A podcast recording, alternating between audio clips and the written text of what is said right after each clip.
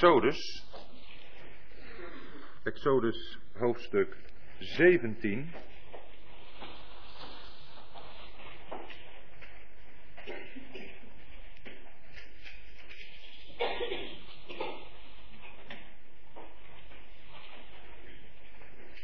En te beginnen bij vers 8. Exodus 17, vers 8.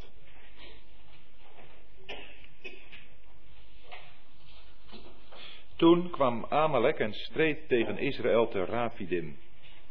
En Mozes zei tot Jozua, kies ons mannen uit, trek uit, strijd tegen Amalek. Morgen zal ik op de heuveltop staan met de staf Gods in mijn hand. Jozua nu deed zoals Mozes tot hem gezegd had en streed tegen Amalek. Maar Mozes, Aaron en Hur hadden de heuveltop bestegen. En wanneer Mozes zijn hand ophief, had Israël de overhand. Maar wanneer hij zijn hand liet zakken, had Amalek de overhand.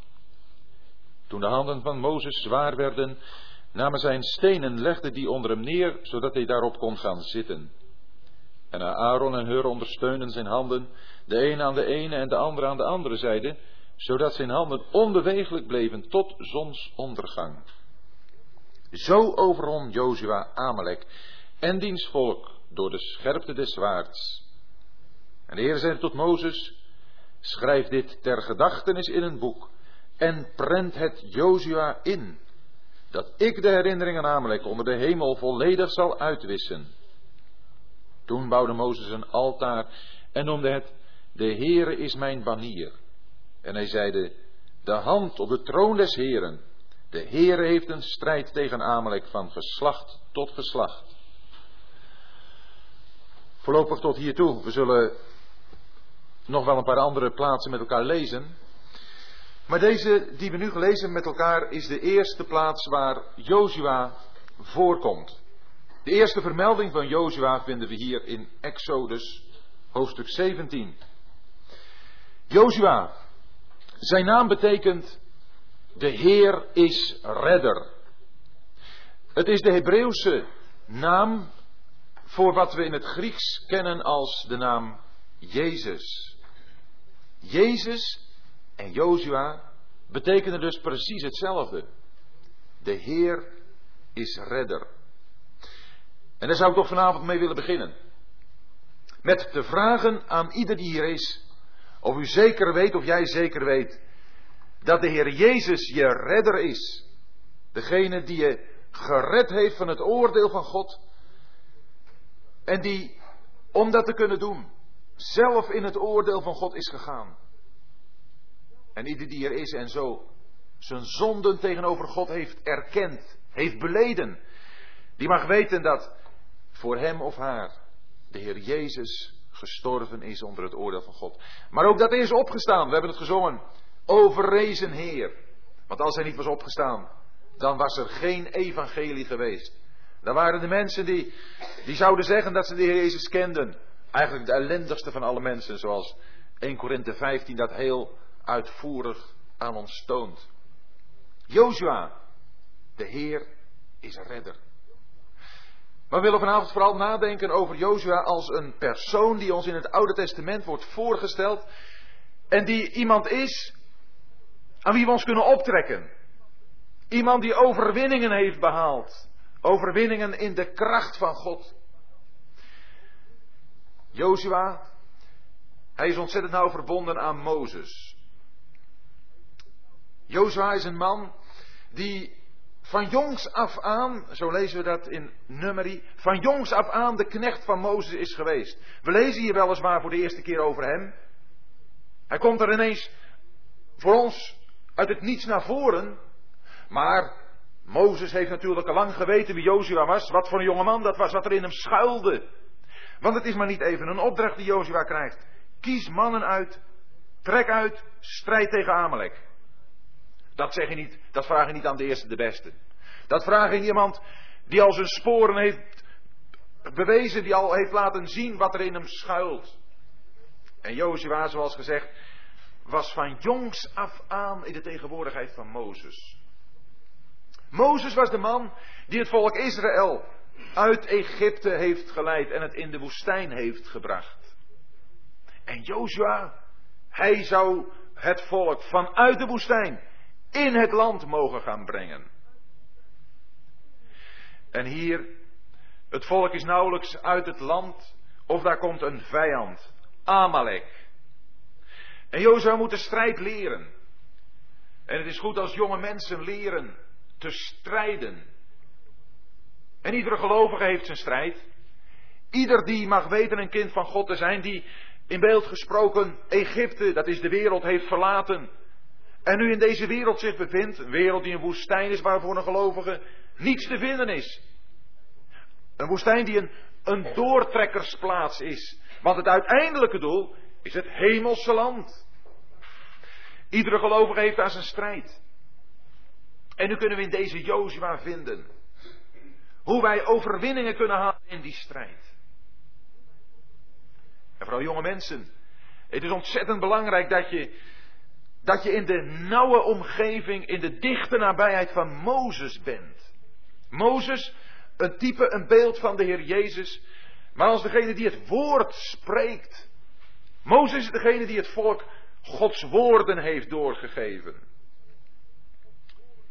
Maar wat voor jonge mensen geldt, geldt voor ons allemaal. Voor ons geldt allemaal.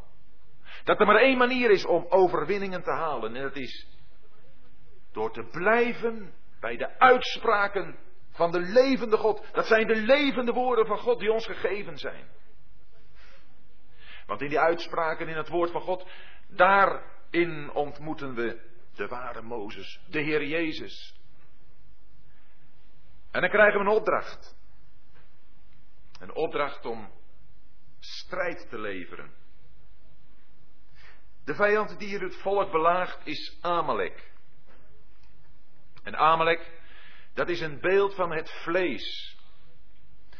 Dat vlees dat in ons is en dat ons het altijd maar wil moeilijk maken. Waardoor we steeds tot struikelen komen. Het vlees wat ons in onze zwakke plekken aanvalt. Dat ons influistert. Ach joh, dat hoef je toch zo niet te doen. Dat kun je toch wel een beetje anders zien. Stel je niet zo fanatiek op. Wees een beetje toegefelijk. Ga een beetje mee. En dat is dan nog maar het vlees in zijn, zijn subtiliteiten, die venijnigheden. Om niet te spreken van het vlees zoals het in de wereld duidelijk zichtbaar is. Waar de mensen het gegeven wordt om zich helemaal te uiten. Zoals ze het zelf graag willen. In seks, in drank, in drugs, in alles wat er maar te vinden is. Het vlees. Maar dat vlees in de, van de mensen in deze wereld is niet anders dan ons vlees, beste mensen. Schuilt in mijn hart. En ik ben in staat om de gruwelijkste misdaad te begaan. Waar de kranten bol van staan. Dat vlees, dat is het. Wat in ons steeds de overhand wil hebben. Wat steeds weer op ons leven een claim wil leggen. Zodat wij niet meer helemaal voor de Heer Jezus leven. En dan staat hier dat Jozua een opdracht krijgt om te strijden. Wel, dan moet ik eerst iets vertellen dat de Bijbel ons niet leert dat wij tegen het vlees moeten strijden. We hebben het gelezen in vers 16. De Heere heeft een strijd tegen Amalek van geslacht tot geslacht. En in de gelaten brief in hoofdstuk 5, daar vinden we het heel duidelijk dat het de geest is die begeert tegen het vlees. Dus het vlees in ons. Dat is niet iets waar we tegen moeten strijden. Dat is iets wat we op de plaats van de dood moeten houden. Dat is de plaats die het voor God gekregen heeft toen hij zijn zoon Jezus Christus heeft geoordeeld. Het vlees, daar moeten wij niet tegen strijden. Maar er zijn wel allerlei aanvallen die van buitenaf op ons afkomen. En daar moeten wij tegen strijden. En wat is nu hier het geheim van de overwinning? Het heeft mij getroffen toen, toen ik dat voor mezelf overdacht. Daar is Jozua in de woestijn. Die de opdracht van Mozes uitvoert. En het gevecht aangaat. Ja, trouwens durven we het gevecht nog aan? Weet u, overwinningen, die zijn er alleen als er strijd is. Er zijn hier misschien mensen die zeggen, ja, voor mij hoeft het allemaal niet meer. Kijk, dan heeft de duivel het al gewonnen. Dan heeft de duivel het al gewonnen. Iemand heeft dus gezegd, zonder strijd is er geen overwinning.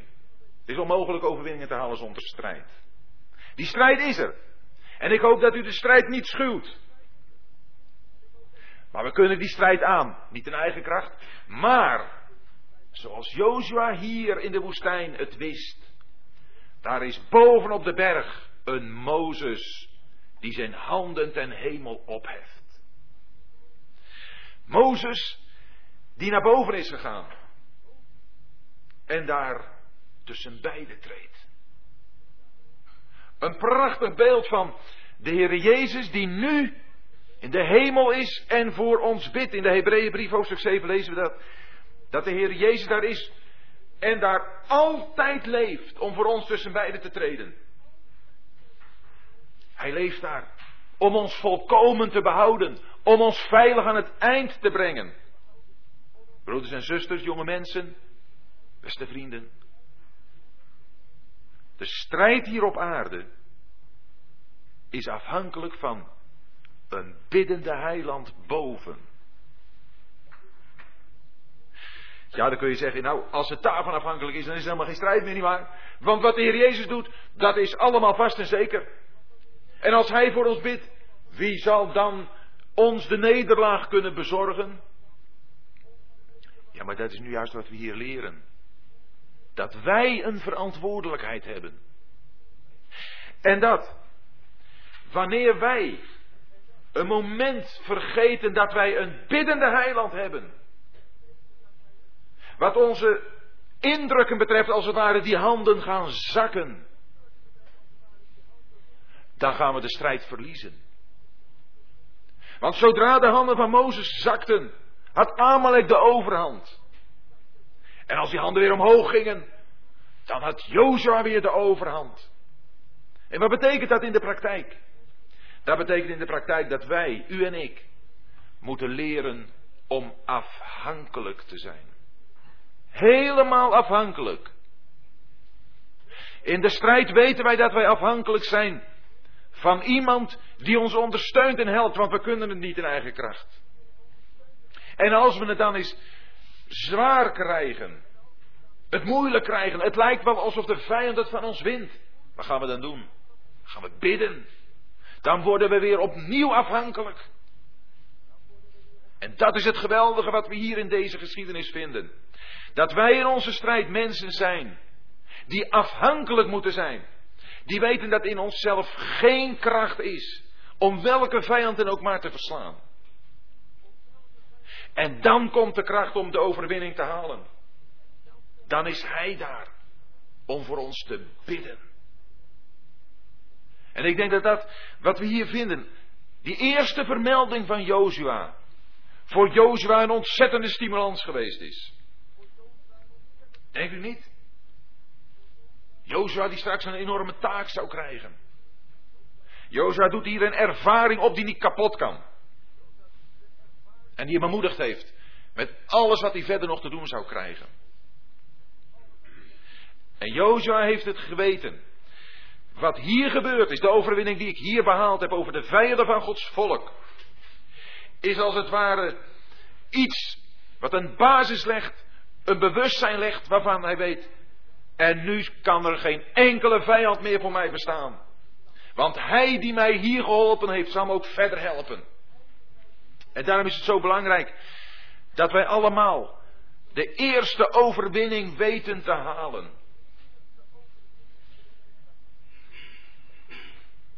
We komen allemaal in situaties waarin we dat waar moeten maken. Gewoon in situaties waarin je kleur moet bekennen. Je komt in een omgeving waar je nog niet eerder geweest bent. En om daar die eerste keer te laten zien dat je, dat je van de Heer Jezus bent. Dat is de belangrijkste overwinning.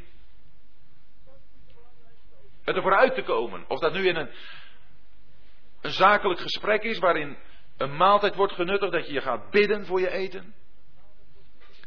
Of dat je op een nieuwe school terechtkomt, Waar je, moet, waar je moet laten zien van wie je bent en bij wie je hoort. Die eerste keer. Daar gaat het om. En als je dan weet. En die situatie tegemoet treedt. In het bewustzijn, er is een heiland die voor mij bidt. Dan haal je daar een overwinning.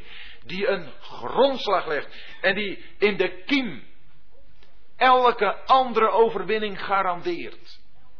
Oh, we zullen zien, Jozua heeft ook gefaald. Jozua is een mens van gelijke beweging als wij. Jozua heeft gefaald. En wij falen ook. Maar deze overwinning en dit bewustzijn van een heiland, een Heer, die voor ons bidt en als zodanig ons de overwinning wil geven. Dat is de basis voor een overwinningsleven wat we mogen gaan leiden. Nog eens een keer gezegd, Jozef heeft ook gefaald. En wij zullen ook falen. Want wij zijn mensen, zoals Jacobus zegt, die in velen struikelen. Maar dat betekent niet dat ons leven gekenmerkt wordt door alleen maar struikelen. Door alleen maar zuchten van ik ben een stok en een blok en ik kan niet anders. We kunnen niet anders dan zondigen. Dat is een grote list van de duivel, zal ik u vertellen. Een christen is iemand die weet te overwinnen. En wanneer er ingefluisterd wordt, maar we kunnen toch helemaal niks. Dan zeg je natuurlijk, dat is waar, we kunnen ook niks. Maar we hebben iemand die alles kan.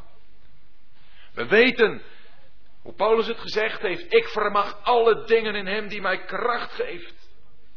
Paulus was in zichzelf niet zo geweldig. Niet anders dan wij. Maar Paulus had een geweldige indruk van zijn Heer, voor wie hij leefde en voor wie wilde sterven. Daar gaat het om.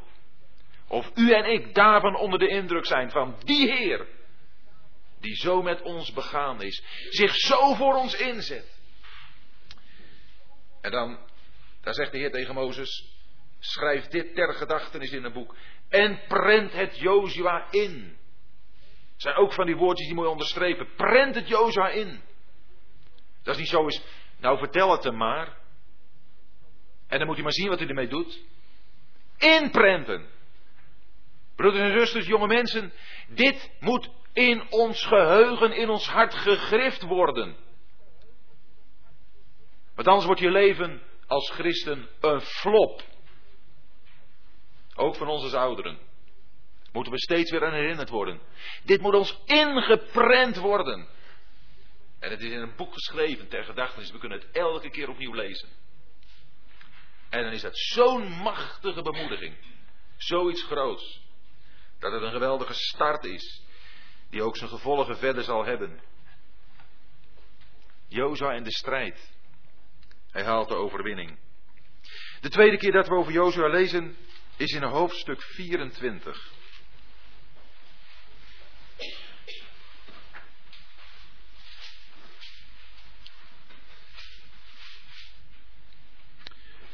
Exodus 24, vers 12.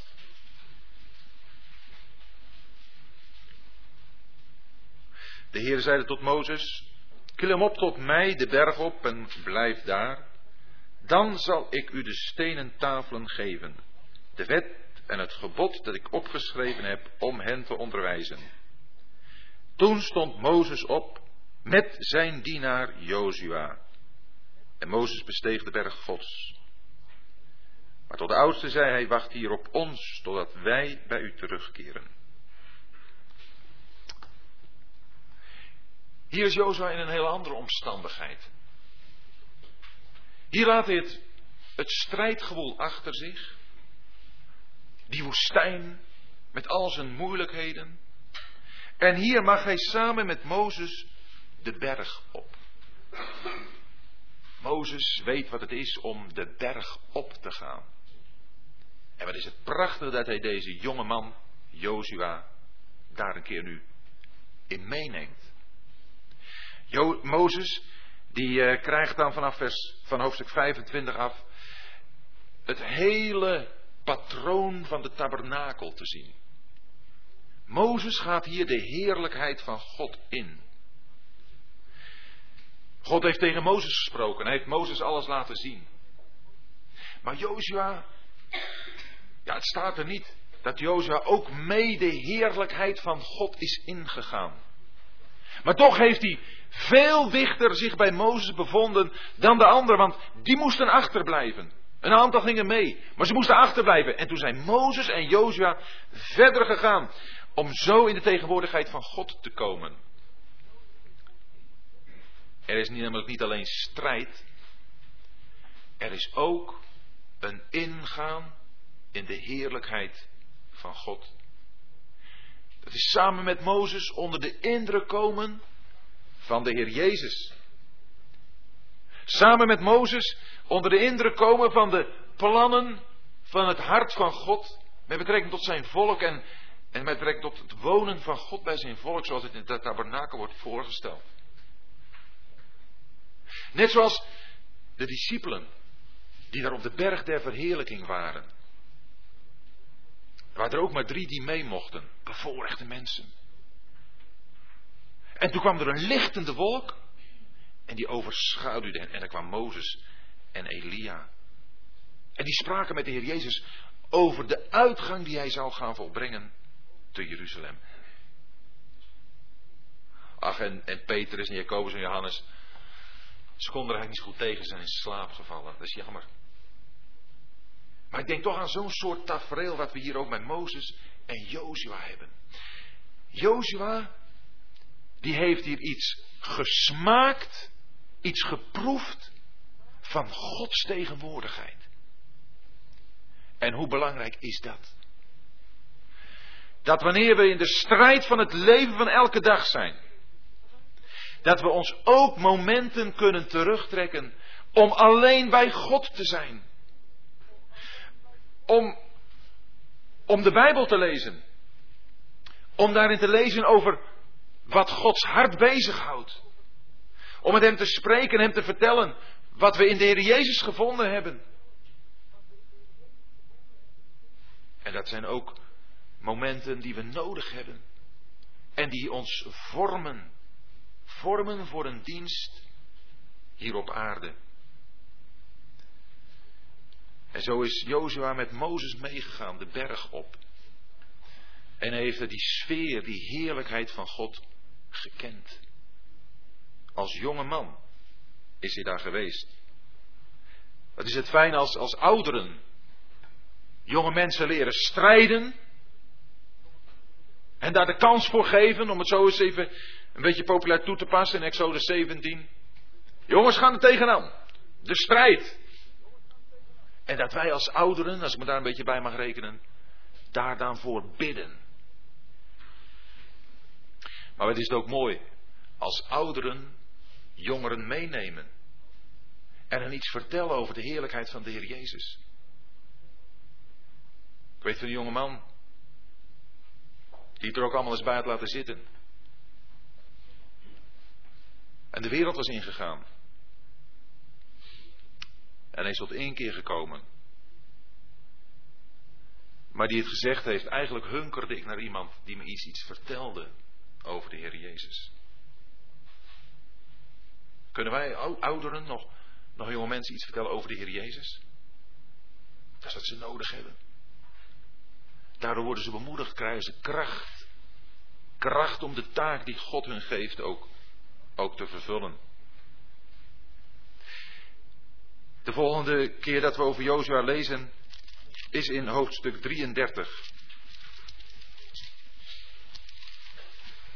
Daar komen ze weer de berg af. Daar heeft Mozes alles van God te horen gekregen met betrekking tot de tabernakel. En dan vinden we in Exodus 32 hoe daar terwijl Mozes op de berg is, het volk Aaron vraagt een gouden kalf te maken. Of een, maak ons goden, zegt, uh, zegt het volk in Exodus 32 vers 1.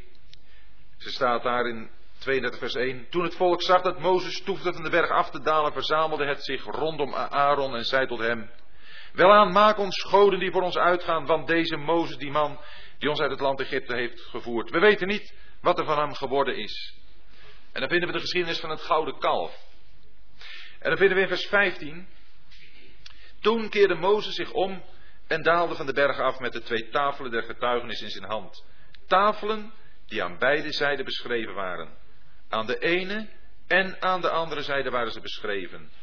De tafelen waren het werk Gods en het schrift was het schrift Gods op de tafelen gegrift.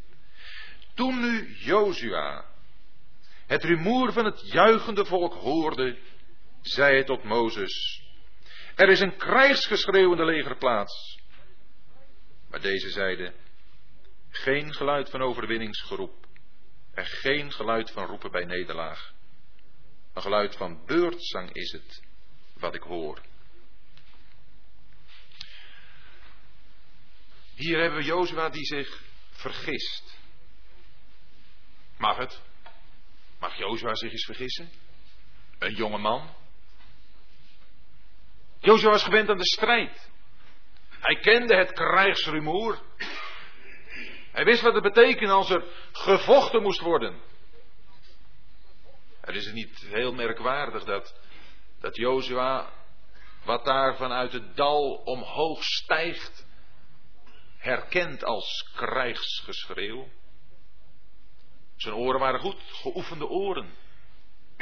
Maar de oren van Mozes waren beter. Mozes wist dat dit niet een krijgsgeschreeuw was, maar dat dit het gezang, een beurtzang was. Maar wel een beurtzang rondom een gouden kalf. Het was niet een gezang tot eer van God.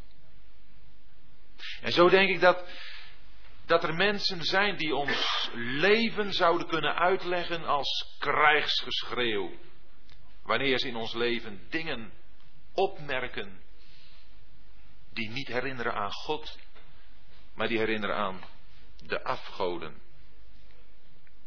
Er zullen er altijd mensen zijn, vooral jonge mensen, jonge christenen, die wanneer wij op een verkeerde manier ons geloof in de Heer Jezus beleven, dat aanzien als strijd. En dat brengt het ook natuurlijk. Het brengt ook strijd onder gelovigen. Wanneer gelovigen, wanneer het volk van God zich met de afgoden gaat bezighouden. Wanneer ze Mozes uit hun gedachten wegbannen. Zoals dat hier dan staat, zoals we gelezen hebben in, in vers 1. We weten niet wat er van hem geworden is. Wanneer, om het beeld even naar ons over te brengen. Wanneer de Heer Jezus en zijn terugkeer uit onze gedachten verdwijnen. Mozes was de berg opgegaan en de eerste lieden zeiden, nou we weten niet wat hem van hem geworden is. Wat blijft hij nou? Nou dat zijn de mensen vandaag de dag, de spotters die zeggen, wat blijft de belofte van zijn komst? En het volk van God, want daar gaat het hier over. Het volk van God gaat het zich gemakkelijk maken op aarde. Zo lees je dat verder. En ze stonden op om te spelen en ze zitten neer om te drinken. En het leven wordt het leven van de pure wereldling. Geen onderscheid meer. Oh, Aaron zegt nog wel, ja, dat zal een feest voor de heren zijn. Maar het is allemaal krijgsgeschreeuw.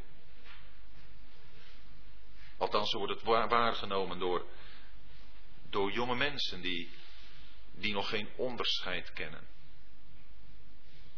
Mozes, hij ziet het. Hij hoort het, het is, het is een beurtzang.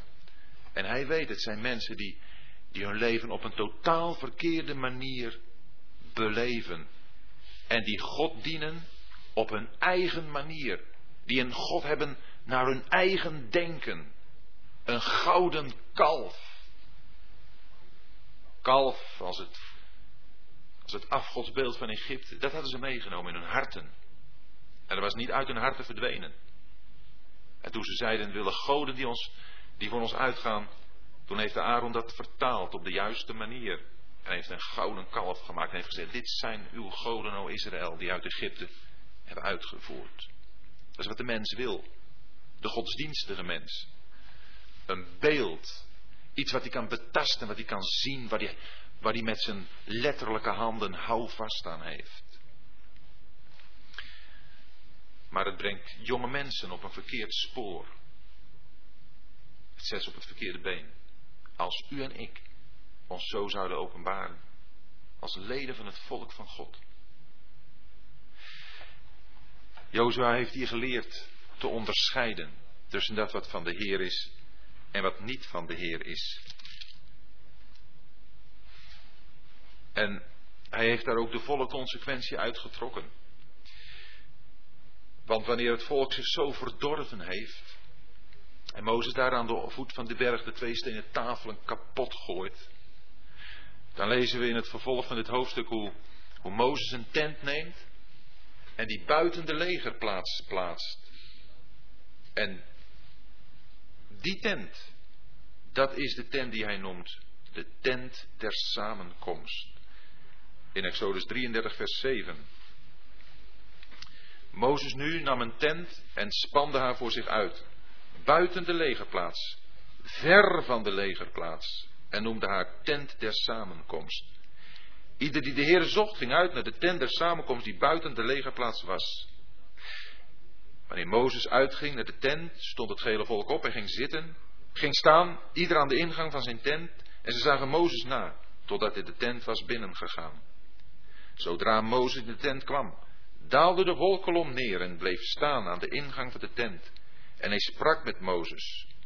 Wanneer het gehele volk de wolkolom zag staan aan de ingang van de tent, stond het op en boog zich neer, ieder aan de ingang van zijn tent.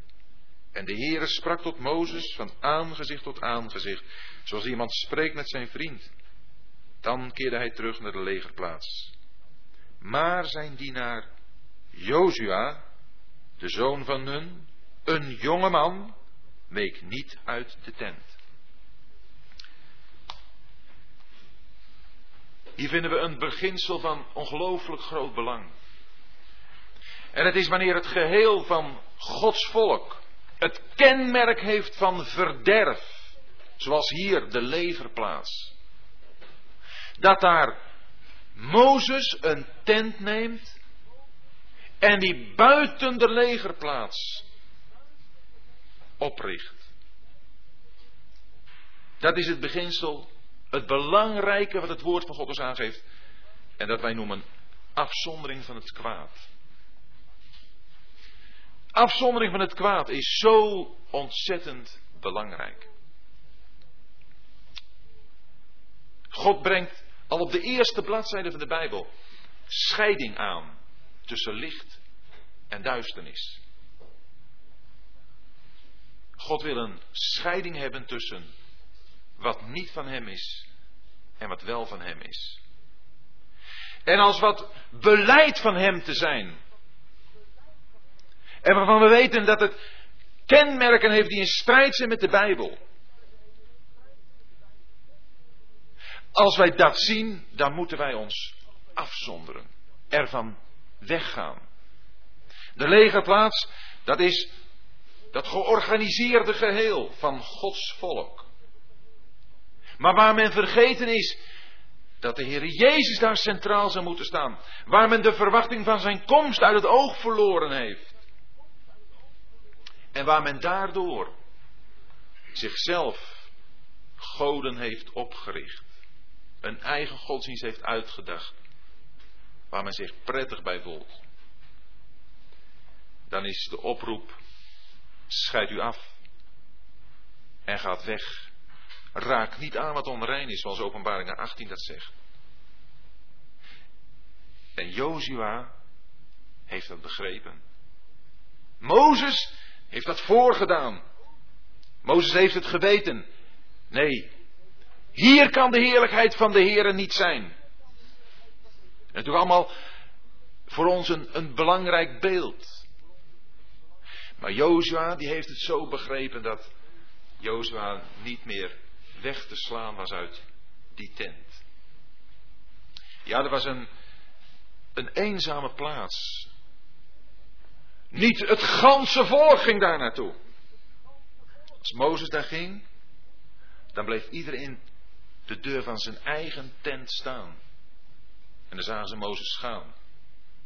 En er was geen geestelijke kracht om met hem mee te gaan.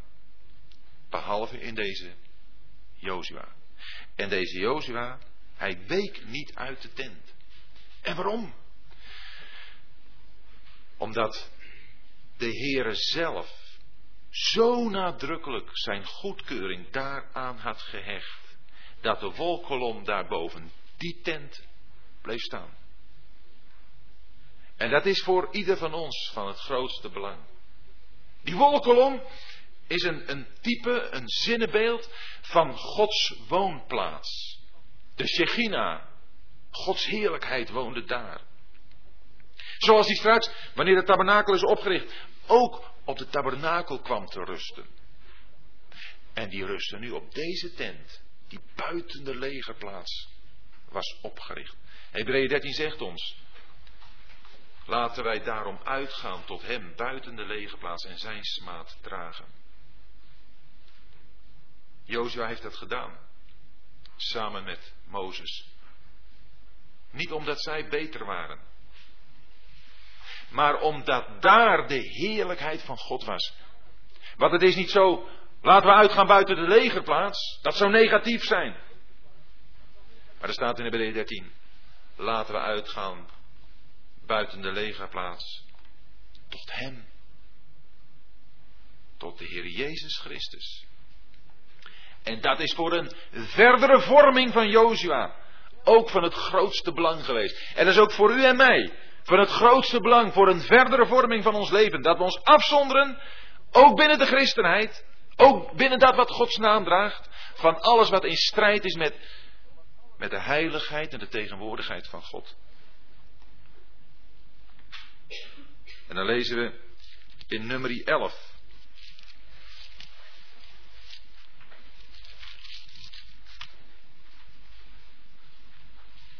In nummer 11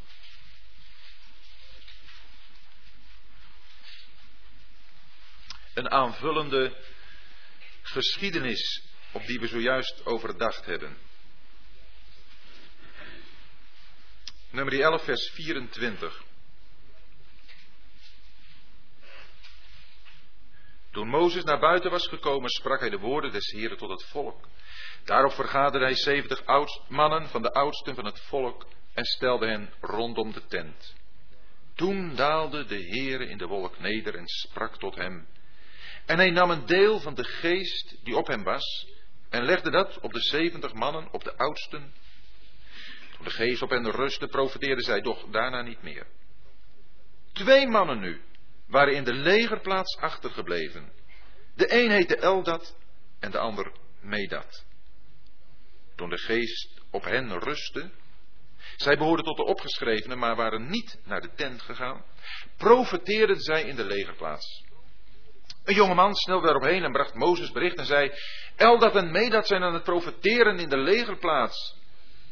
Jozua nu, de zoon van Nun, die van jongs af, ziet u hier, hebt u het, die van jongs af Mozes dienaar was geweest, antwoordde daarop en zei: Meneer Mozes, belet het hun. Maar Mozes zei tot hem: Wilt gij voor mij ijveren? Och, waar het vele volk des Heeren profeten. Doordat de Heere zijn geest op hen gaven. Daarop trok Mozes zich in de legerplaats terug, vergezeld van de oudste van Israël. De legerplaats verlaten. Uitgegaan tot hem.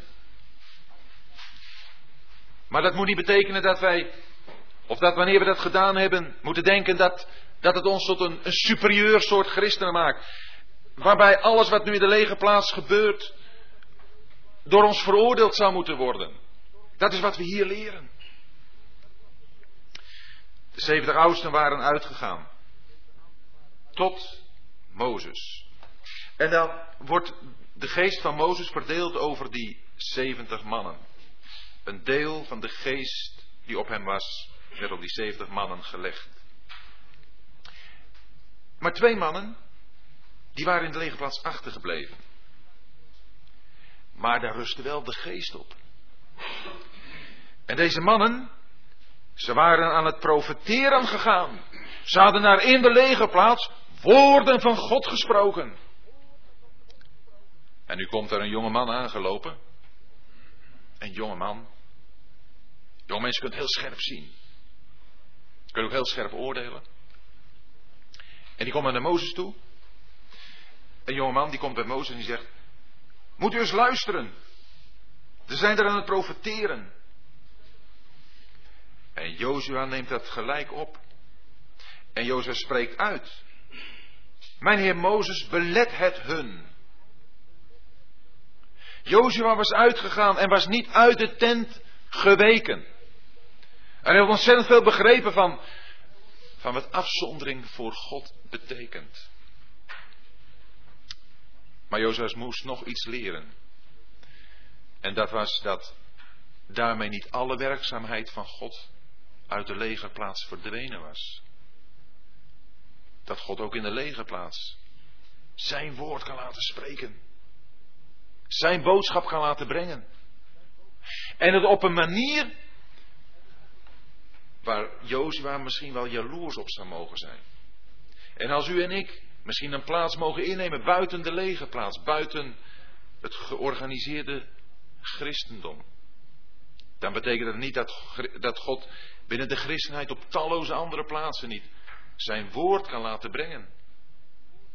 En op een manier waar wij zouden moeten zeggen, zoals Mozes dat zegt, och, of al het volk des Heren toch profeten waren. Belet het hun niet. Het doet me denken aan die geschiedenis die we vinden in de evangeliën. Waar Johannes en Jacobus, meen ik, bij de Heer Jezus komen en tegen de Heer zeggen: Heer, we hebben iemand gezien die in uw naam demonen uitdrijft en hij volgt ons niet. En dan zegt de Heer Jezus: Verhindert het hem niet. Want wie niet tegen ons is, is voor ons. Dat betekent niet dat Jacobus en Johannes daar naartoe moesten gaan waar die ander was. Die zulke geweldige tekenen en krachten deed. Zij waren goed, ze waren bij de Heer. Maar buiten die twaalf discipelen had de Heer nog vele andere discipelen in Israël. Door wie hij kon werken. Gelukkig wel. Ik zeg daarmee niet dat ze op de goede plaats waren. Enige plaats is bij de Heer. Maar dat betekent niet dat de Heer niet anderen kan gebruiken. En dat op een machtige manier. En daarom is ook dit een belangrijke les voor ons. Dat wij het werk van God zullen zien en onderkennen. Overal waar het in de christenheid gebeurt. En God daarvoor zullen danken. En God daarvoor zullen bidden. Dat zijn werk doorgaat in alle geledingen. Opdat hij zijn getuigenis zal kunnen waarmaken. Ik las van uh, het Kamerlid van de SGP van DIS. Een schitterend getuigenis. Hij is ernstig ziek, hij heeft kanker. Ik ben ervan overtuigd dat een christen niet in de politiek moet. Maar als ik gelezen heb wat deze man in een open brief aan alle Kamerleden heeft geschreven. En hoe hij getuigd heeft van zijn heiland. En van de geborgenheid van, van het eeuwige leven. En dat het vaderhuis op hem wacht. Nou, dan dank je God uit de grond van je hart. Dat zo'n man zo'n getuigenis kan geven tegenover de hoogsten van het Nederlandse volk. Dat is schitterend. En dan wenste ik wel dat we allemaal, mezelf in kluis, zulke getuigen waren. Dat het al de mensen om ons heen zouden kunnen vertellen. Wat we in de Heer Jezus gevonden hebben. Dat zou een, een geweldig beleven zijn. Er zou een geweldig getuigenis van uitgaan.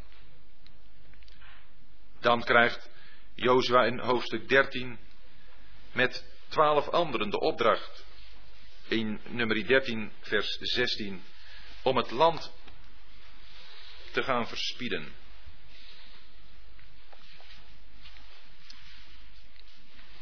Nummer 13, vers 16.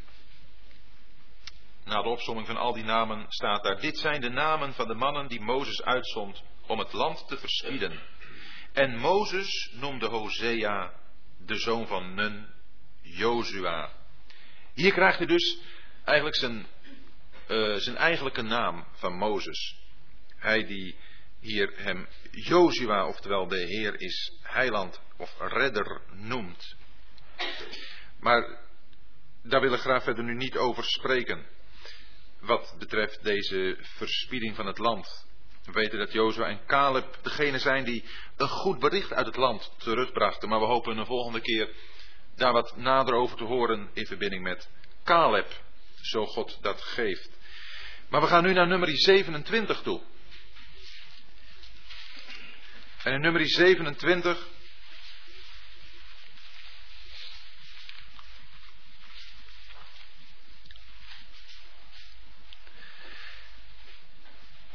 in vers 18 daar wordt Jozua als opvolger van Mozes aangewezen. Maar ook daar zijn prachtige dingen mee verbonden. In nummer 27, vers 18 lezen we.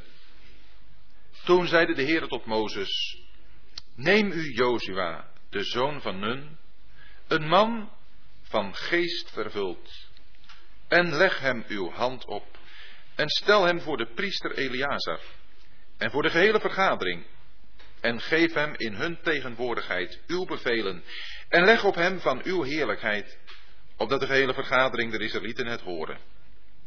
Hij zal voor de priester Eleazar staan, opdat deze voor het aangezicht des Heren de beslissing van de Urim voor hem vragen.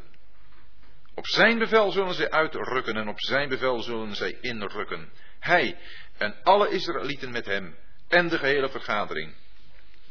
En Mozes deed zoals de Heer hem geboden had. En hij nam Jozua en stelde hem voor de priester Eleazar en voor de gehele vergadering. Hij legde hem zijn handen op en gaf hem zijn bevelen, zoals de Heere door de dienst van Mozes gesproken had.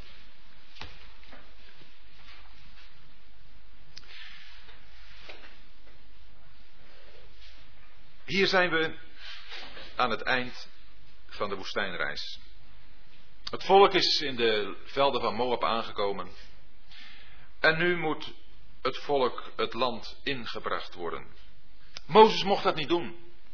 U kent de geschiedenis ongetwijfeld. Mozes had een keer een woede-uitbarsting gehad. Getergd door het volk. Maar dat hem gelijk de straf, dat het gelijk de straf bezorgd dat hij niet het land in mocht. Hij had iets gedaan waarvan de Heer zei, je hebt mij niet geheiligd voor de ogen van het volk. En nu moet hij Jozua als opvolger aanwijzen. En Mozes is daar niet weerspannig onder. Ik vind dat zo mooi. Ik vind er ook nog twee keer iets over Jozua in het begin van Deuteronomium. Maar Mozes is niet jaloers. Je merkt daar niets van. Mozes, die weet dat Jozua een man is die hij ook als zodanig echt kan aanstellen. Jozua die, die 40 jaar door de woestijn heen gegaan is. Jozua die, zoals gezegd met Caleb, het goede bericht uit het land, over het land aan de Israëlieten heeft verteld. Jozua heeft eisen van de waarheid van Gods woord. Dat er niemand van het hele geslacht van twintig jaar en ouder het land zou binnengaan. En hij mocht erin. En hij kon dan ook als beste, hij die het land verkend had, dat land aan het volk geven en voorgaan. Maar voordat het zover was, moest hij eerst door Mozes worden aangesteld. Zoals ze zegt, zonder enige jaloersheid. Wat dat betreft moeten ouderen ook nog veel leren. Soms is het toch wel eens erg moeilijk om bepaalde zaken uit handen te geven en, en jongeren dat te zien doen. Soms op een andere manier. Maar bij Mozes was daar geen sprake van. Jozua, hij wordt genoemd de zoon van een, een man van geest vervuld. Jozua was, zoals al gezegd, niet de eerste, de beste. Hij had zijn, uh, zijn staat van dienst, had hij heel duidelijk bij zich. Iedereen kende hem. En Mozes kende hem ook heel goed. En de Heer zegt tegen Mozes dat hij een man is van geest vervuld. En dat is noodzakelijk. Als wij anderen leiding willen geven, of dat nu is in een gezinsverband of misschien ook in gemeentelijk verband, niet dat wij leiding naar ons toetrekken, maar als de Heer dat zo geeft, dan is daarvoor noodzakelijk dat we mensen zijn van geest vervuld. Om het even nieuwtestamentische taal te zeggen, dat we mensen zijn die ons laten leiden door de Heilige Geest. Dat de Heilige Geest ons helemaal vervullen kan. Efeze 5 vers 18 zegt, als een, een oproep aan ons allemaal, en wees vervuld met de Heilige Geest. Want als je met de Heilige Geest vervuld bent, dan denk je niet aan je eigen belangen. Dan krijgt het vlees ook niet de kans om zich te laten gelden. Als je met de Heilige Geest vervuld bent, dan denk je aan het belang van de ander. Dan denk je aan het belang van Gods volk. Hoe kun je Gods volk dienen? Als je met de Geest vervuld bent, dan wil je graag dat de Heer Jezus naar de anderen toe gebracht kan worden. Dat er iets van je afstraalt van de Heer Jezus. Een man van geest vervuld. En leg uw hand op hem. En handoplegging is in de Bijbel altijd eenmaking. Als je je handen op iemand legt, zoals het in de Bijbel naar voren gebracht wordt, dan betekent dat dat je je met iemand één maakt. Daarom dat Paulus tegen Timotheus zegt, leg niemand overijld de handen op en heb geen deel aan de zonden van anderen. Maar in het boek Leviticus, de eerste versen al, vind je dat, hoe daar, en in de eerste hoofdstukken, hoe daar bij een brandoffer de offeraar zijn handen legde, moest leggen op de kop van het offerdier. En dat betekende dan dat hij daarmee vereenzelvigd werd. In het geval van het brandoffer betekende dat dat de aangenaamheid van het brandoffer overging op de offeraar. Maar als een offeraar kwam met een zondoffer, dan moest hij ook zijn handen op de kop van dat dier leggen. Maar in dat geval betekende het dat de onwaardigheid, de zonden, overgingen op dat dier, zodat het in zijn plaats kon sterven. Handoplegging betekent altijd eenmaking. En zo maakt Jozua, zo maakt Mozes zich hier één met Jozua. En in die zin zijn ze ook een schitterende aanvulling van elkaar. Buiten dat Mozes het, uh, als een, een straf van God moest ondergaan niet het land in te gaan, kon Mozes ook eigenlijk, wat zijn plaats in het volk betreft, het volk niet het land inbrengen.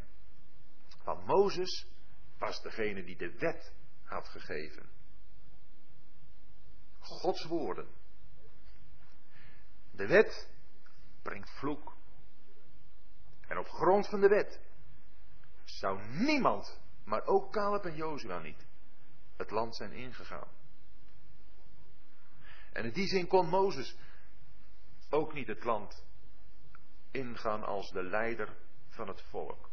Dat moest Jozua zijn. Een man van geest vervuld. De Heilige Geest.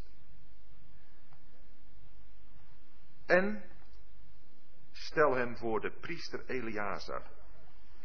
Dus behalve dat daar een eenmaking is tussen Mozes en Jozua, komt daar ook nog een derde persoon bij. En dat is de priester Eleazar. En Jozua wordt er voor de priester Eleazar gesteld. En we lezen dat Jozua ook voor de priester Eleazar zal staan in vers 21.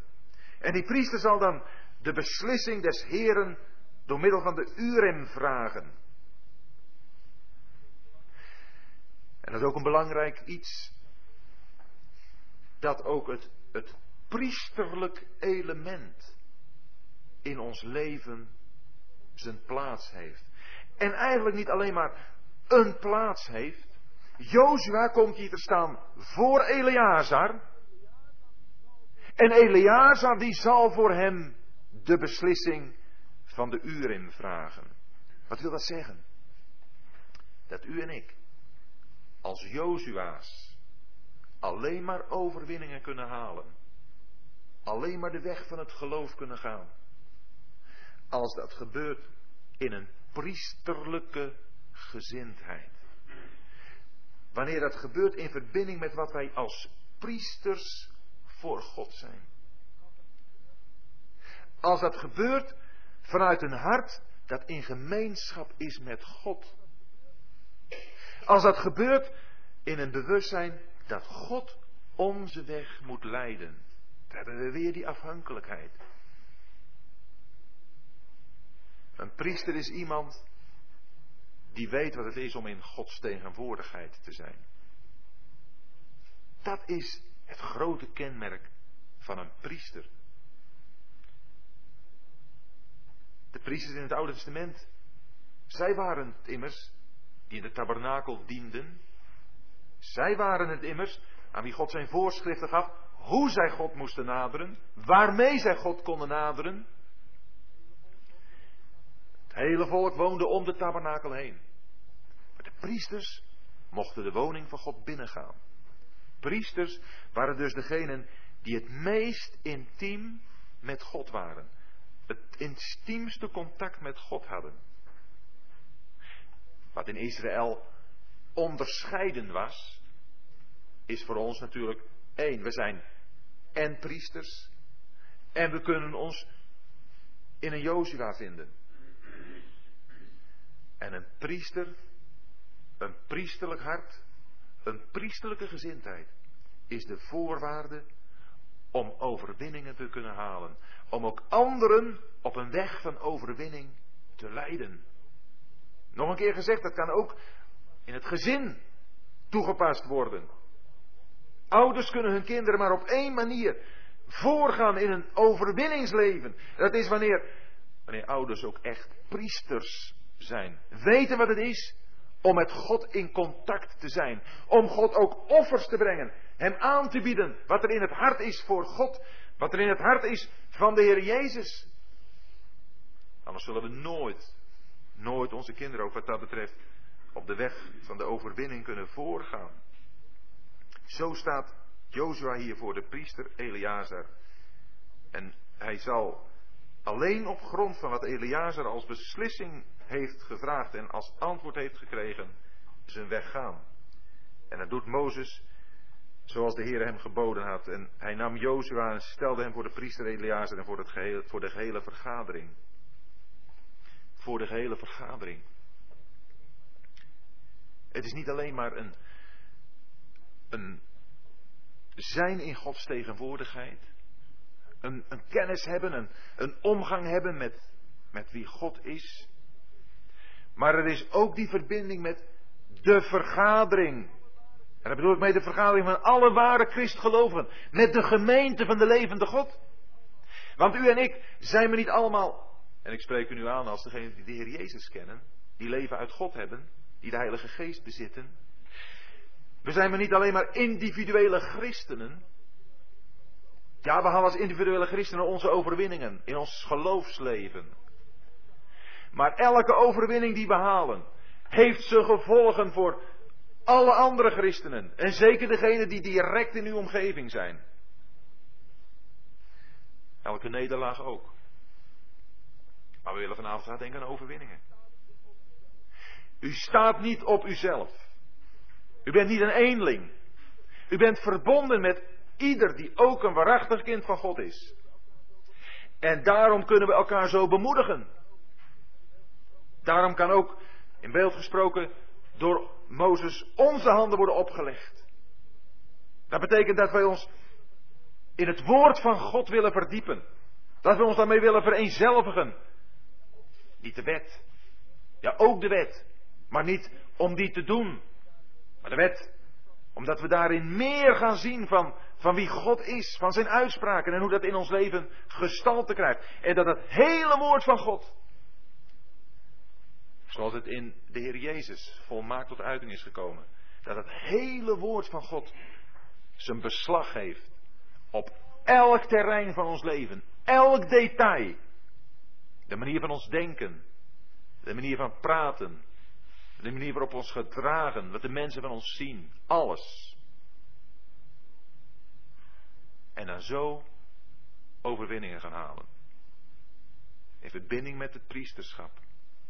En in verbinding met de hele vergadering van het volk van God, de gemeente van de levende God, denkt u niet dat als wij vanavond, zoals we nu over Jozua nadenken, als wij daar wat mee gaan doen, niet alleen maar denken van nou dat hebben we dan weer eens gehoord, misschien was het aardig, misschien vond het niet aardig, maar als we daar eens wat mee gaan doen, u en ik, dat daar niet dingen gaan veranderen?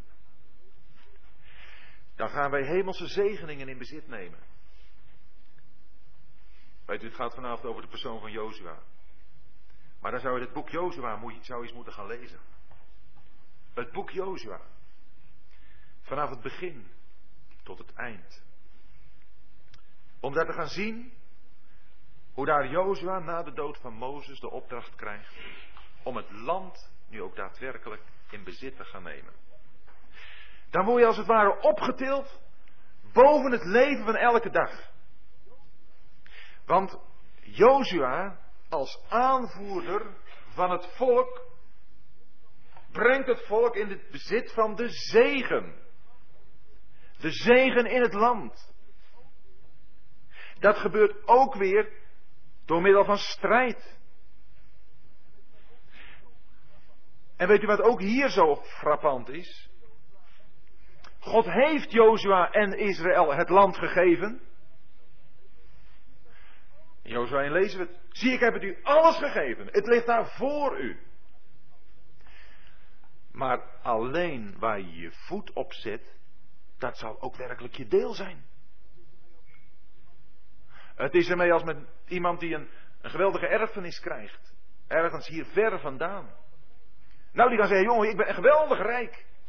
Maar wat heeft hij eraan als hij er naartoe gaat en eens gaat bekijken wat hij allemaal bezit? En zo heeft Israël, onder leiding van Jozua, het hele land gekregen. Maar nu moeten ze het ook in bezit gaan nemen. En dan mag ik u iets vertellen. Zomaar alleen maar aantippen.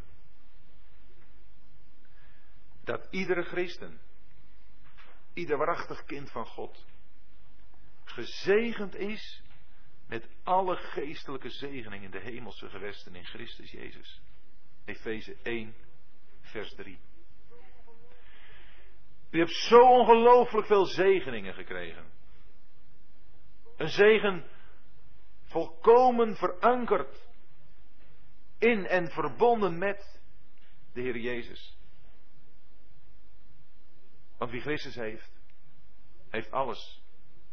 Wat het verleden betreft hebt u de vergeving van uw zonden. Wat het heden betreft staat u in de genade van God. Wat de toekomst betreft, je roemt in de hoop op de heerlijkheid van God. Maar dat niet alleen. De hele wereld zal dadelijk ons eigendom zijn. Het hele heelal. U bent een lid van de gemeente van God. En u bent als onderdeel daarvan van een bruid verbonden met de Heer Jezus. Zodat u mag weten, al de liefde van de Heer Jezus gaat naar u uit. U bent een lid van het lichaam van Christus. Zo onafscheidelijk met Hem verbonden als een, een lid aan het lichaam verbonden is. De vader van de Heer Jezus is uw vader geworden. Ik vaar op naar mijn God en uw God, naar mijn vader en uw vader. Het is een vader waarvan we lezen, de vader zelf heeft u lief. Het vaderhuis is onze eeuwige woning. Daar zullen we eeuwig zijn. En eeuwig genieten van de Heer Jezus. En van de liefde van de Vader. Er zijn maar een paar dingen van, van geestelijke zegening in de hemelse gewesten. Van het land waar we nu al zijn. Want we zijn daar gezet in Christus.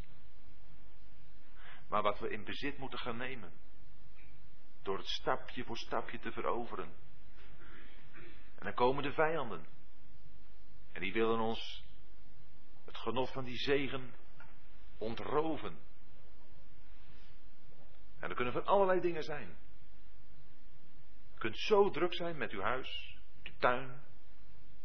Ziekte kan zo ongelooflijk uh, u in beslag nemen. En ik zeg niet dat dat geen dingen zijn die niet enorme indruk kunnen maken. Maar het kan ook zo zijn dat daardoor elk genot van de zegen wordt weggenomen. Omdat je daardoor zo op jezelf geconcentreerd kunt worden. Ik zeg niet dat als er hevige pijnen zijn dat het mogelijk is. Maar ik bedoel het nu als iets waardoor we helemaal op onszelf kunnen worden geworpen. Er kunnen allerlei zorgen zijn in het leven. Reële zorgen. Maar die zo ons in beslag kunnen nemen dat we er niet aan toe komen om de zegening in bezit te nemen. Kunnen dingen in het leven zijn die ook zonde zijn. Verkeerde dingen. Dingen waarvan je weet, dat is niet goed. Die moet ik wegdoen. Veroordelen, beleiden, eerlijk. Misschien naar iemand toe. In elk geval naar God toe. Dat is in elk geval een hele duidelijke verhindering om geestelijke zegeningen in bezit te nemen. Het is onmogelijk om echt blijvend te genieten als er zonde is. Beleid daarom elkaar de misdaden en bid voor elkaar. Kunnen we doen. En dan kunnen we onder aanvoering van de Heer Jezus, want Hij is de ware Jozua, kunnen we die geestelijke zegening in bezit gaan nemen. Nu al, hier op aarde. Jozua heeft het volk in het land gebracht. Het is de Heer Jezus die door zijn geest, u en mij, al die rijkdom, al die heerlijkheid wil laten zien. Kolosse 2 zegt het, dat in de Heer Jezus alle schatten van wijsheid en kennis verborgen zijn. Ik hoop zo dat, dat de, de overdenking van de persoon van Jozua een inleiding is, want dat is het, het is, het is niet meer dan een inleiding, een inleiding die u verlangend heeft gemaakt om nu het boek Jozua's te gaan lezen. En het te gaan zien. Hoe er nu overwinningen kunnen worden behaald. Waardoor zegen ons werkelijk deel, ons werkelijk genot wordt. Waardoor we zien wat we allemaal in de Heer Jezus hebben ontvangen. En nog één ding daarbij. Als je dat boek Jozua leest, dan zie je dat elke keer als Jozua en het volk erop uittrokken om te gaan strijden en land in bezit te gaan nemen, dat dat gebeurde vanuit Gilgal. En Gilgal betekent afwenteling. Gilgal is de plaats waar de besnijdenis plaatsvond. En de besnijdenis, dat is oordeel van Christus, dat Christus onderging op het kruis. En mijn oordeel omvatten. Ik kan alleen maar die overwinning halen als ik zie op Christus en zijn werk op het kruis, waar het vlees gekruisigd is, waar het vlees in de dood is gegaan en daar het vlees in de dood wordt gehouden. Weten we het nog? Exodus 17. Daar begon de strijd. Maar de Heere heeft een strijd tegen Amalek van geslacht tot geslacht. Laten wij vanaf ons verwijlen bij het kruis. Stap voor stap doorgaan. En overwinningen halen in ons geloofsleven.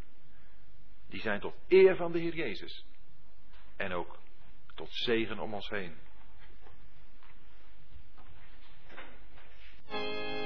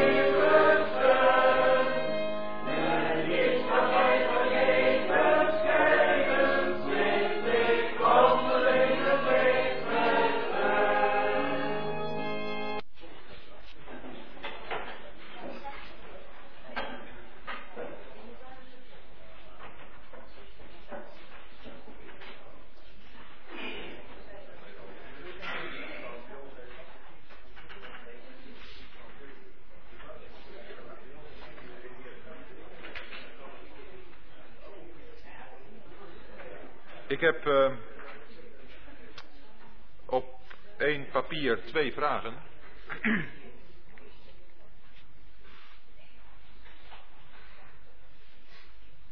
Ik zal, ze, ik zal de eerste voorlezen. Broeder de Koning. Eén dikwijls hoort men uit niet georganiseerde tussen aanhalingstekens groepen roepen tegen gelovigen in traditionele kerken, ga uit enzovoorts. Maar u zegt eigenlijk, als je gelooft daar een taak te hebben, blijf. Ja, wat zeg ik? Uh, dikwijls hoort men uit niet georganiseerde groepen roepen tegen in traditionele kerken, ga uit. Nou, als ik zoiets zou moeten roepen, dan ben ik het niet die roep, maar dan is het in Openbaringen 18 dat de stem van een andere engel daar is. En daar wordt gezegd in Openbaringen 18.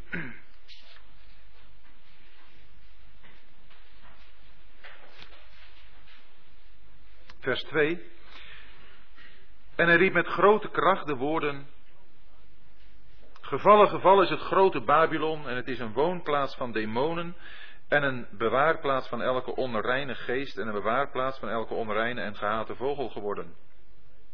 Want van de wijn van de grimmigheid van haar hoererij hebben alle naties gedronken en de koningen van de aarde hebben met haar gehoreerd. En de kooplieden van de aarde zijn rijk geworden door de macht van haar weelde. En dan krijgen we het.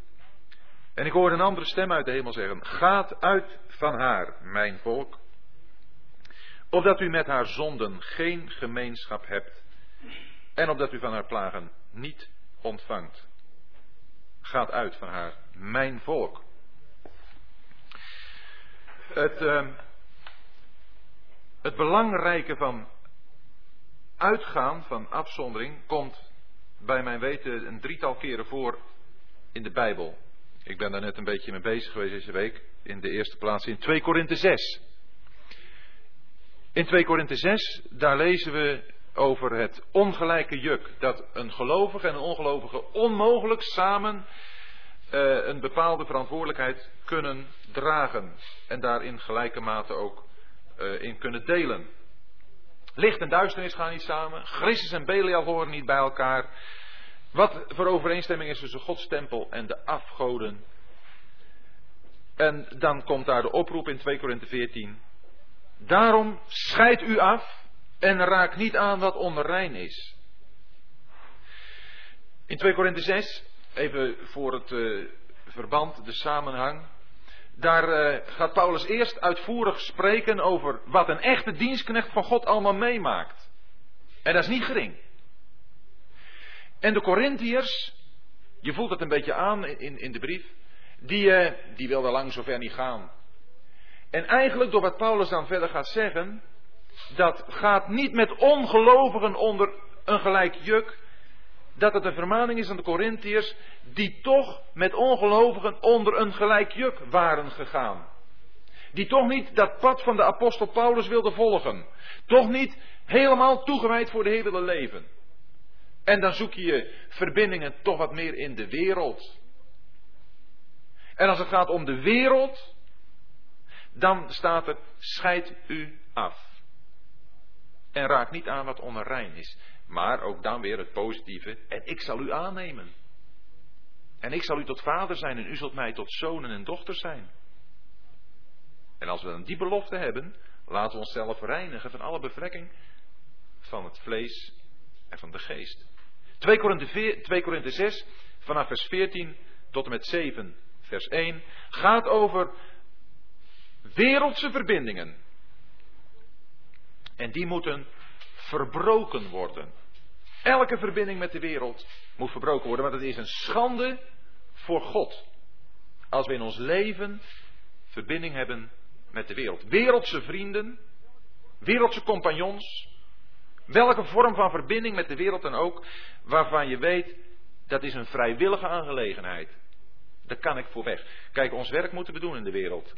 1 Korinthe 5 zegt heel duidelijk, als je uh, de hoererij zou willen ontvluchten, in die zin staat het een beetje, dan zou je wel de wereld moeten uitgaan. Als je daar geen omgang. En zo staat het er ja. Dat als je. Ik heb er niet geschreven dat u geen omgang moest hebben met de hoereerders van deze wereld, want dan zou u wel de wereld moeten uitgaan. Daar hebben we met ons, in ons dagelijks leven hebben we daarmee te maken. Kunnen je buren zijn waar je natuurlijk normaal contact mee moet onderhouden, voor zover dat als christen mogelijk is. Wees, uh, staat er in de Romeinenbrief. Vriendelijk, voor, voor zover het van u afhangt, houd vrede met alle mensen. Maar daar gaat het dus niet om. Het gaat niet over onze verplichtingen die we hebben in deze wereld, maar over onze vrijwillige verbintenissen. Waardoor we de zaak van de Heer en ons christen zijn schade aandoen. Waardoor we compromissen moeten gaan sluiten. Waardoor we water bij de wijn moeten doen. En dan zegt Paulus, weg, scheid u af. Maar we hebben in 2 Timotheus 2 hebben wij een ander beginsel. En daar vinden we het beginsel van de christenheid. In zijn totaliteit. In 2 Timotheus 2, daar lezen we.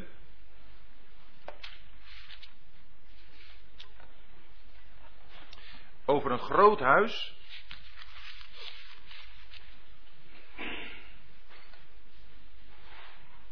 Twee Timotheus 2, vers 19 eerst. Evenwel, het vaste fundament van Gods staten heeft dit zegel. De Heer kent die de zijnen zijn. En laat ieder die de naam van de Heer noemt zich onttrekken aan ongerechtigheid. En dan krijgen we daar de vergelijking van een groot huis, waarin niet alleen gouden en zilveren vaten zijn, maar ook houten en aarden. En sommige wel tot eer, maar andere tot oneer. En wat staat er dan? Als iemand zich van deze vaten tot oneer, zou je kunnen zeggen, reinigt, zal hij een vat zijn tot eer. Geheiligd bruikbaar voor de meester, tot alle goed werk toebereid. En dan krijgen we weer het positieve in vers 22 aan het eind. Dat er moet worden gejaagd naar gerechtigheid, geloof, liefde en vrede met hen die de Heer aanroepen uit een rein hart. In 2 Timotheus 2 wordt de christenheid vergeleken met een groot huis waarin grote verwarring is. Waar vaten tot eer en vaten tot oneer zijn. Gouden en zilveren vaten, maar ook houten en aardenvaten. Voor mezelf ben ik ervan overtuigd dat de gouden en zilveren vaten gelovigen voorstellen. 1 Korinthe 3. En houten en aarden ongelovigen voorstellen. Ze worden namelijk in het vuur beproefd. Hout en aarde, dat, dat verdwijnt, dat verteert, dat vergaat. Goud en zilver wordt gelouterd. Maar in, de christenheid is het één grote warboel geworden. Want nu weten we eigenlijk niet meer wie is er nu echt een kind van God en wie niet. In de christenheid zijn velen die naamchristenen zijn. Het alleen maar in naam zijn. En hoe kunnen we nu weten of iemand een echte christen is, een echte gelovige? Dat staat hier. Dan moet hij zich afzonderen. Zichzelf wegreinigen van de vaten tot oneer. Dat kan betekenen dat dat ook een afzondering betekent van gelovigen. Mozes en Jozua gingen weg uit de legerplaats, omdat het terrein waar ze waren onrein geworden was. Dat God daar toch nog kon werken, hebben we gezien.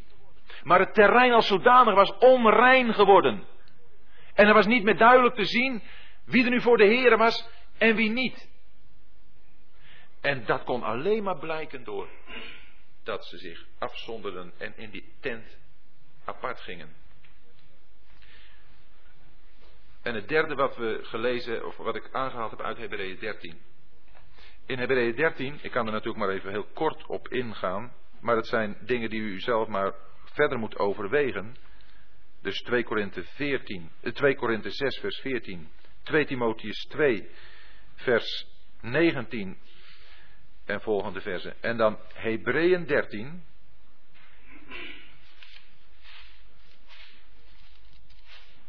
En dan komen we eigenlijk uh, nog dichter bij de vraag, want het gaat er over de traditionele kerken.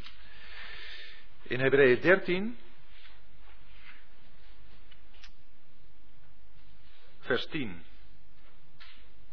Wij hebben een altaar, waarvan zij die de tabernakel dienen, geen recht hebben te eten.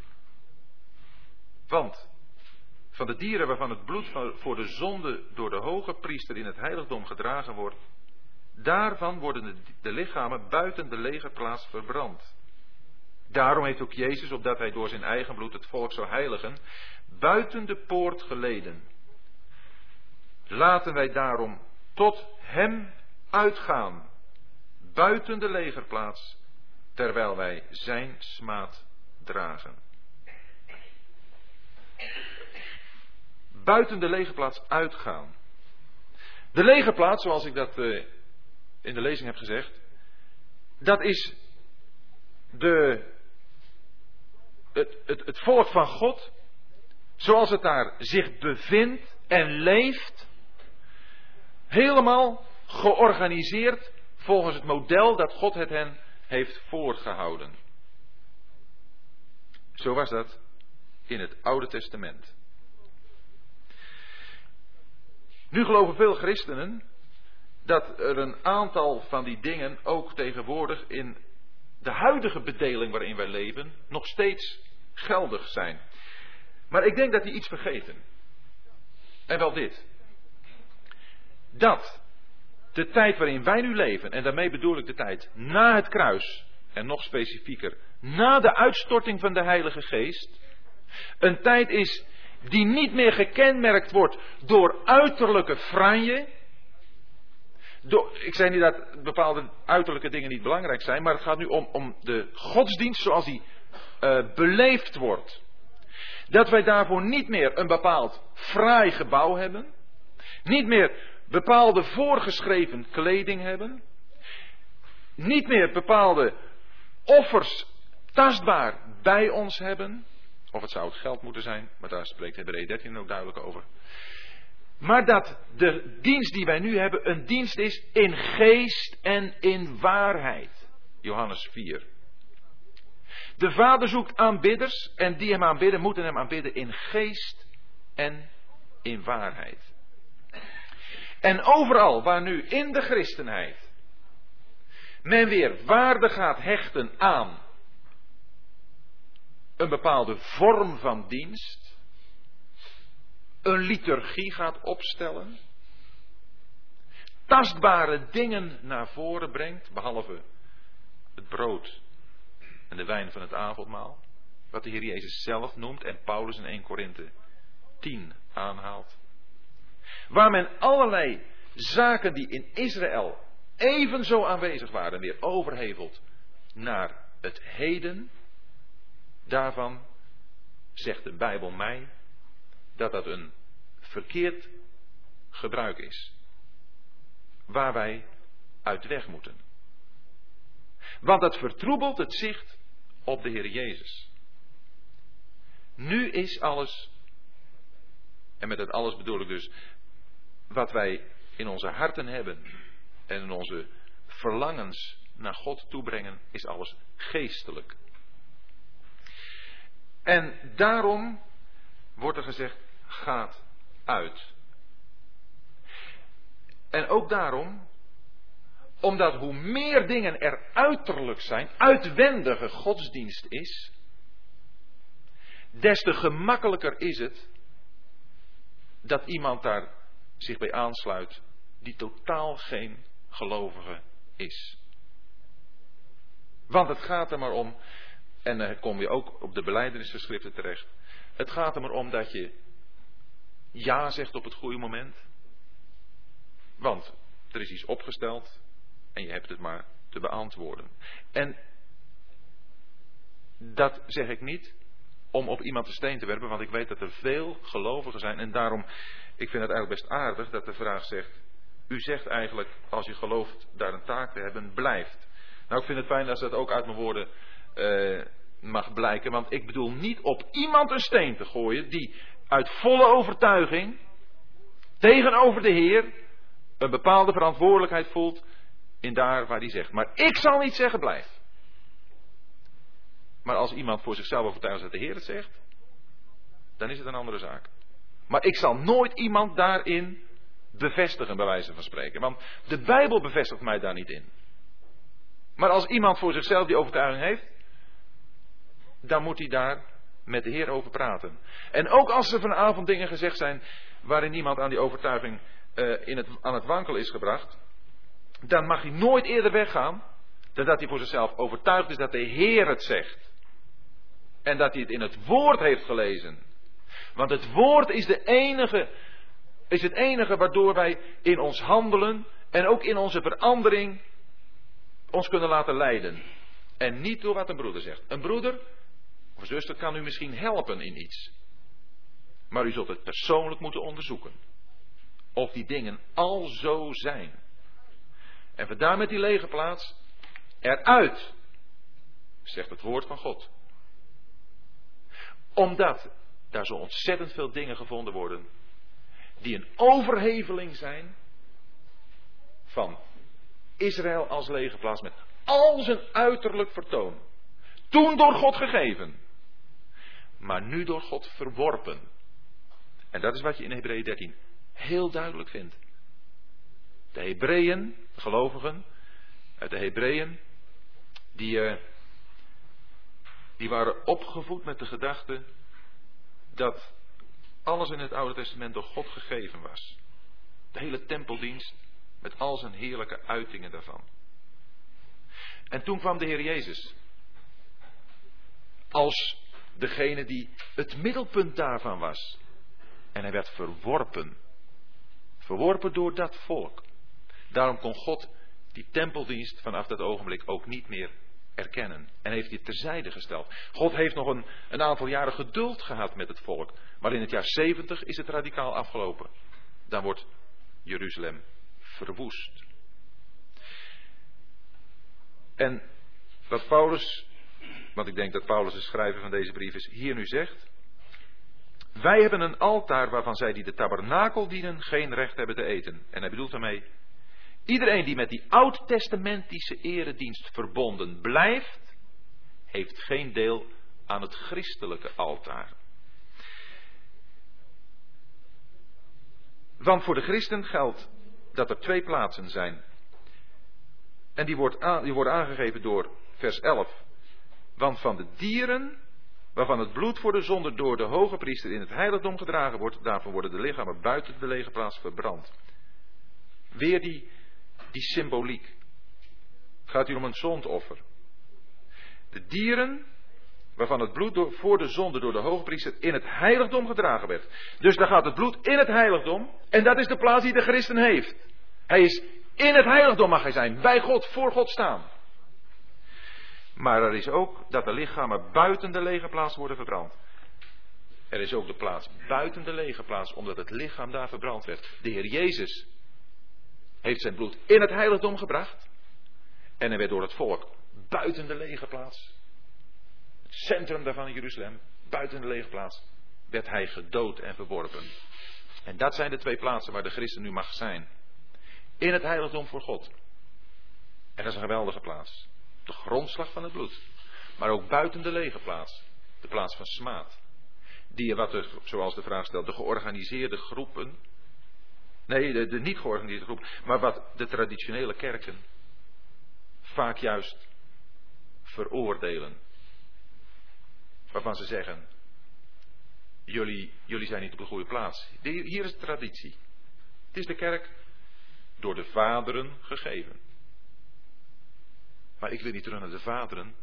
Ik wil terug naar het woord. En ik wil zien wat Gods woord mij zegt. Ook over het uitgaan en dat, daar kan ik gelijk de tweede vraag aan koppelen. Kunt u iets zeggen over de functie van predikant of priester in de traditionele kerken? Nou weet u, ook hier is het gevaar groot dat ik, met, uh, dat ik overkom alsof ik uh, even zou zeggen dat het, er allemaal niet, uh, dat het allemaal niet deugt. Als ik er iets over zeg, gaat het me om de functie en niet om de personen. Laten we dat van tevoren even goed vaststellen. En de functie, die, uh, die kan ik als zodanig niet in de Bijbel vinden. De Bijbel leert mij, wat het priesterschap betreft, dat alle gelovigen priesters zijn. En er dus nu niet meer een aparte priesterklasse is. Net zoals het in Israël was. In Israël was er een aparte priesterklasse. Maar nu niet meer. Nu is ieder gelovige een priester. Broeder, zuster, is een priester. Want die heeft de vrijheid om tot God te naderen. Ja, dat is ook zoiets. En dat is heel wezenlijk hoor. Dat is heel wezenlijk. Dat is ook zoiets wat is overgeheveld uit het Jodendom en het Christendom. Dat is dat er een tussenklasse zou zijn. Dat wij menselijke middelaars nodig zouden hebben om tot God te komen. En het is een logening. Ten diepste een, een enorme logening van het werk van de Heer Jezus. Waarvan ik al aangehaald heb, die gezegd heeft, ik vaar op naar mijn God en uw God, naar mijn Vader en uw Vader. Die ons in een onmiddellijke verbinding met God brengt. De voorrang is gescheurd. De hemel is nu open. We mogen zo naar binnen gaan. Ik heb niet iemand anders nodig. Ik mag zelf gaan. Ja, niet op grond van wat ik in mezelf ben. Maar wat ik geworden ben in het werk van de Heer Jezus. En dat is met de predikant ook zo. En dan leg ik maar even zo uit. Ik weet niet wat de vraagsteller precies bedoelt. Maar een predikant is iemand die dan namens God het woord spreekt tot. En de priester is iemand die namens het volk tot God gaat voor. Dus ik vind in deze twee woorden, predikant en priester, eigenlijk de twee richtingen. God naar ons toe en wij naar God toe. Maar waar ze beiden als middelaar gebruikt worden. En daar bedoel ik mee. Op een hoger niveau staand. Tussen God en het volk. Daar is dat radicaal in strijd met de Bijbel. Ik heb het weer over de functie, de positie. Als ik hier iets mag doorgeven over de Bijbel, dan wil ik graag een middel zijn in Gods hand. Maar dat betekent niet dat ik boven u sta, maar in wezen, als het goed is, onder u. Want dan mag ik zijn als iemand die dient. En wie is meer? Hij die aanlicht of hij die dient? Is het niet hij die aanlicht? En een ware dienst stelt zich niet boven, het, boven de ander, maar onder de ander. En ik weet dat er predikanten zijn die ook wat dat betreft in hun houding, in hun gedrag, in hun uiting, die dienst hebben. Gelukkig wel. Nog een keer gezegd. Maar wat de plaats betreft die ze hebben, ook krachtens de officiële statuten. Dat is een plaats erboven, ertussen. Ze hebben ervoor gestudeerd. Zij kunnen het. En dat hoor je vaak. En dan zijn de anderen zijn leken. En het hele lekendom, het is in strijd met de Bijbel. Het houdt de mensen op een afstand. Een afstand van God. En het is zo wezenlijk dat we dat begrijpen. Dat we dat ook in praktijk willen brengen. Want daar wordt God in geëerd. Daar wordt God in verheerlijkt. Maar dat moeten we ieder waarmaken. U en ik. Zodat we met elkaar hier tot eer van God kunnen zijn. Ik hoop dat het een klein beetje in de richting is van een, uh, van een antwoord.